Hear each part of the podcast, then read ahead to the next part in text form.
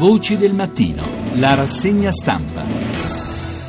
A tutti una buona giornata da Massimo Giraldi, ben ritrovati all'ascolto di Radio 1, la rassegna stampa Voci del Mattino. In primo piano sui quotidiani di oggi, in edicola appunto stamane, eh, le grandi analisi sul futuro della Turchia del dopo golpe fallito contro Erdogan, le indagini con i nuovi particolari sull'attentato di Nizza, le condanne eh, per eh, le vittime dell'amianto, ancora l'inchiesta sullo scontro fra i treni in Puglia. Italia. Partiamo dunque dal Corriere della Sera che apre con la Turchia. Uh, L'Unione Europea con le esecuzioni addio Europa. Kerry, la reazione di Ankara sarà seguita molto attentamente dalla Nato. La grande epurazione di Erdogan. Disposto a dare l'ok alla pena di morte, sospesi 8.000 poliziotti oppositori denudati e legati. Ambiguità occidentali, le quattro ore di silenzio sul golpe, il commento di Paolo Mieli. Leggiamo le prime righe. 4-5 ore di troppo, 4-5 ore la notte di venerdì scorso, nel corso delle quali le cancellerie europee hanno evitato di prendere energicamente le distanze dal colpo di Stato che era in atto in Turchia. Un tempo lunghissimo nel quale quelle cancellerie sono rimaste inerti a valutare l'evolversi dell'iniziativa militare. Lo scrittore turco Oram Pamuk, premio Nobel per la letteratura dieci anni fa, ha raccontato di aver seguito gli eventi alla televisione e di aver atteso invano quella presa di posizione. Ancora il Corriere della Sera, a pagina 4. L'intervista a Paolo Gentiloni, ministro degli esteri. Le porte dell'Unione Europea sono aperte ma solo per uno Stato democratico, inaccettabili epurazioni e vendette.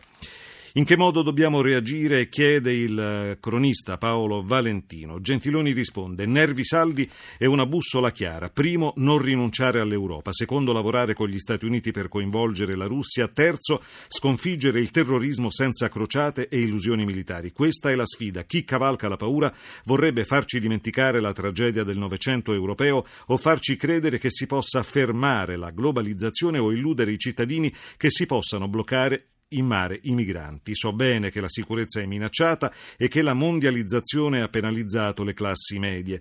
Per questo il terreno sul quale lavorano i mestatori della paura è purtroppo è fertile, ma guai a rinunciare alla società aperta, guai a rinchiudersi nella rabbia di un piccolo mondo antico.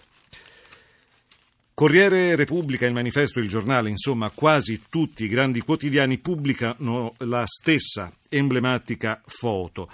Un ammasso di uomini a torso nudo in pantaloncini, presumibilmente i militari impegnati nel tentato golpe, seduti per terra, mani legati alle spalle. Una foto che la dice lunghissima. Leggiamo eh, Repubblica. La paura dei giudici nel mirino perché difendiamo lo Stato laico. È alle prime luci dell'alba, scrive l'inviato, che gli agenti con indosso la pettorina nera e la scritta Polis entrano nelle case degli oppositori. Pianti di bambini, urla di donne, le manette scattano con un colpo secco ai polsi dei reprobi. Sono militari o impiegati o persino poliziotti, tutti ritenuti vicini ai golpisti e alla colita di Fethullah Gulen, il predicatore accusato di aver ispirato nel suo eremo in Pennsylvania il golpe mancato.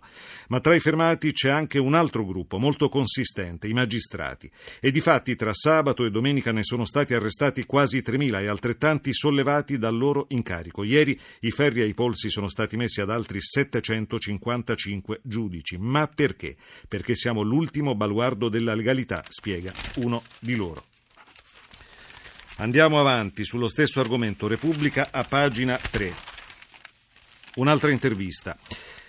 Il dolore di Elif Shafak. Dopo il golpe, meno diritti, ora l'Europa è più lontana. La scrittrice è fra quelli che dicono no ai militari, ma anche all'autoritarismo del governo e dice a proposito di democrazia, morti e bombe sul Parlamento sono inaccettabili, fanno a pezzi la democrazia e quanto al nazionalismo vedo una crescita di nazionalismo e intolleranza può avere effetti pericolosi. Il manifesto titola Lager Migliaia di arresti, centinaia di soldati detenuti, denudati e linciati in nuovi campi di prigionia. Erdogan usa il tentato colpo di Stato per fare piazza pulita di nemici, golpisti e oppositori politici, tutti accusati di far parte dello Stato parallelo dell'imam Gülen. Colpiti esercito, polizia, ministeri e magistratura, torna a sventolare la pena di morte, grave tensione con gli USA.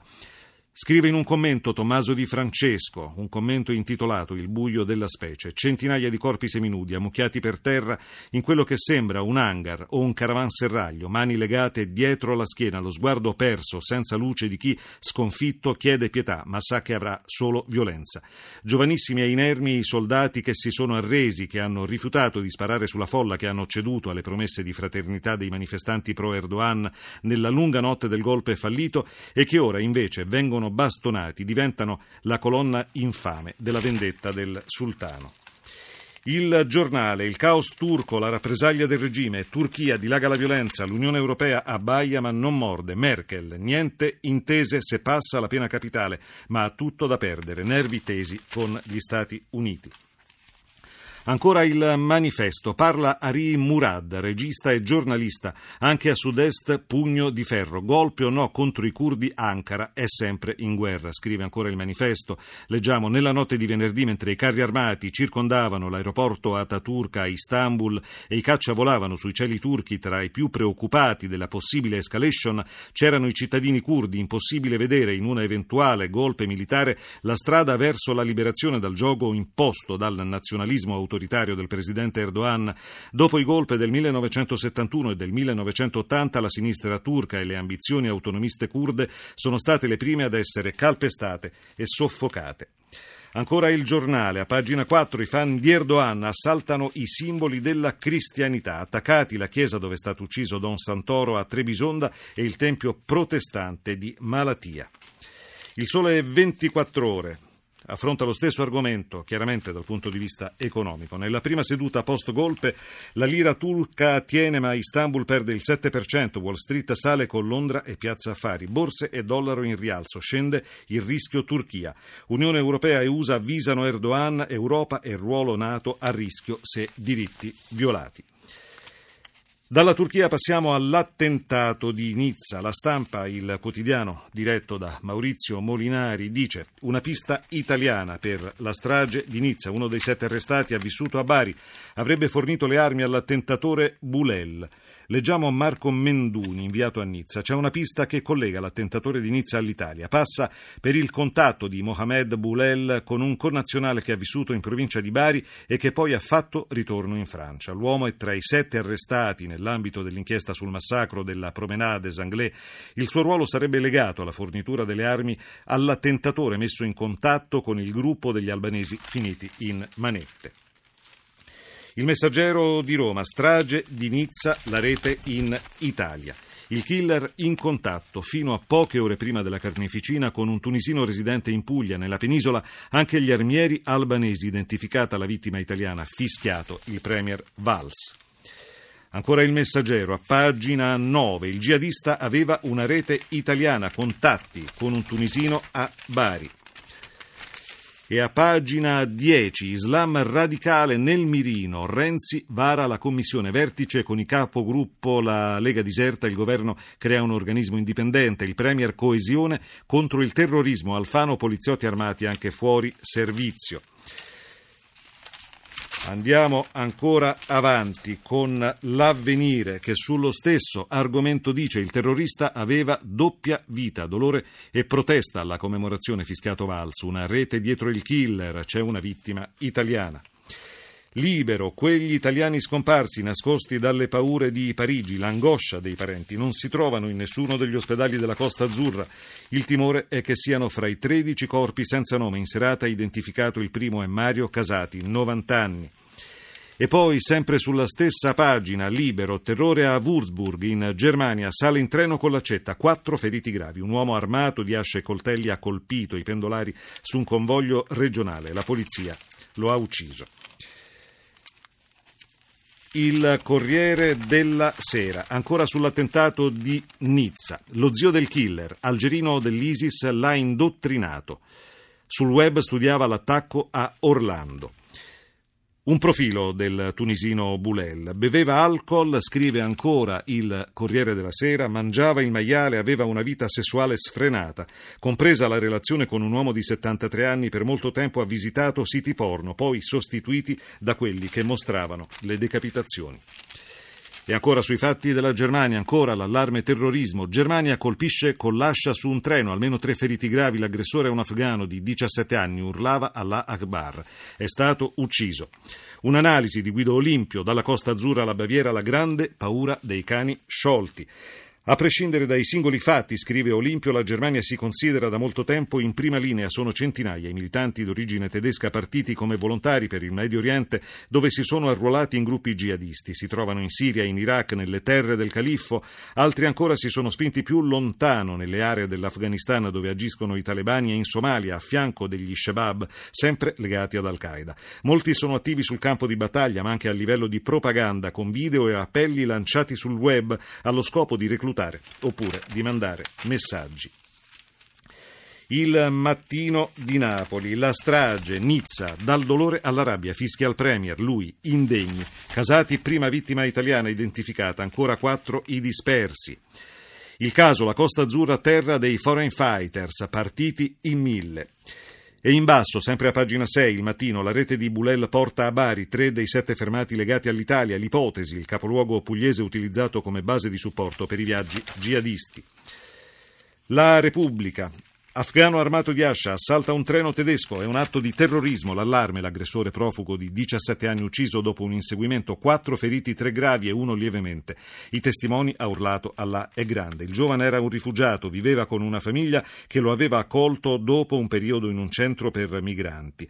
Dopo molti falsi allarmi è la prima aggressione, scrive ancora la Repubblica in Germania, dalla presunta matrice islamica. Siamo alle presidenziali americane, passerella di parenti e amici fan a Cleveland, via al Trump Show.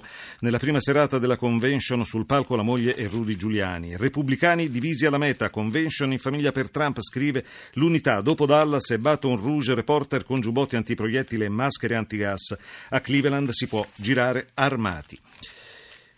L'avvenire, la convention cambia, un'America più sicura, la moglie Melania, sponsor di Trump con le donne, blindata dalla polizia l'arena che ospita l'appuntamento, fallito il tentativo di una fazione di delegati di boicottare la nomination del miliardario.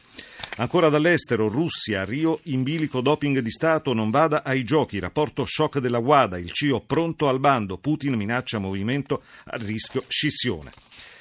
La politica delega la casa e nomine, Raggi si blinda, giunta più forte sul tema, caro all'avversaria Lombardi e nel direttorio va Vigneroli, compagno di taverna.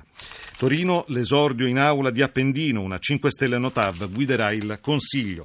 Ecco il Bersanellum, candidati di collegio e stop ai nominati, scrive Repubblica a proposito del Partito Democratico, il Movimento 5 Stelle invece, sempre Repubblica, Pizzarotti pronto ad appellarsi a Grillo.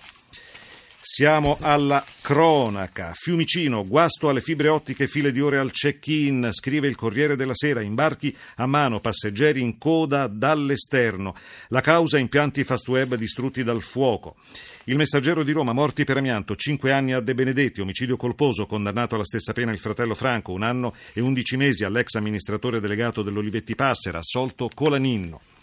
Amianto, in Olivetti condannato De Benedetti, scrive il mattino all'ex patron, 5 anni e 2 mesi, la replica, reati che non ho commesso, farò appello. Sulla strage di Andria, i capi stazione si rimpallano le responsabilità, scrive ancora il mattino di Napoli. L'avvenire, sempre sui fatti di Andria, quella correzione non l'ho fatta io. Il capo stazione di Andria nega di aver ritoccato l'orario di partenza del treno. Il tempo di Roma, il capo stazione, non ho falsificato i registri, scontro fra treni in Puglia. Nell'interrogatorio Piccarreta si difende, ma la sua versione è diversa da quella di Porcelli, oggi il faccia a faccia. La stampa di Torino a pagina 21. L'uomo delle botte al disabile. Non sono una bestia. Parla l'aggressore del video. Quella notte mi aveva minacciato. L'ho picchiato e ho esagerato, ma non sapevo avesse problemi. Il, la Repubblica, una storia dalle fogne alle gioiellerie, la banda del buco a caccia dell'oro di Napoli, scavavano cunicoli per arrivare nei negozi del centro, sei arresti, ognuno aveva un compito specifico nel gruppo. E ora chiudiamo con una perla che ci regala la stampa, il DNA dei centenari acquistato da un'azienda inglese patrimonio genetico straordinario, comprato il segreto della longevità dei sardi.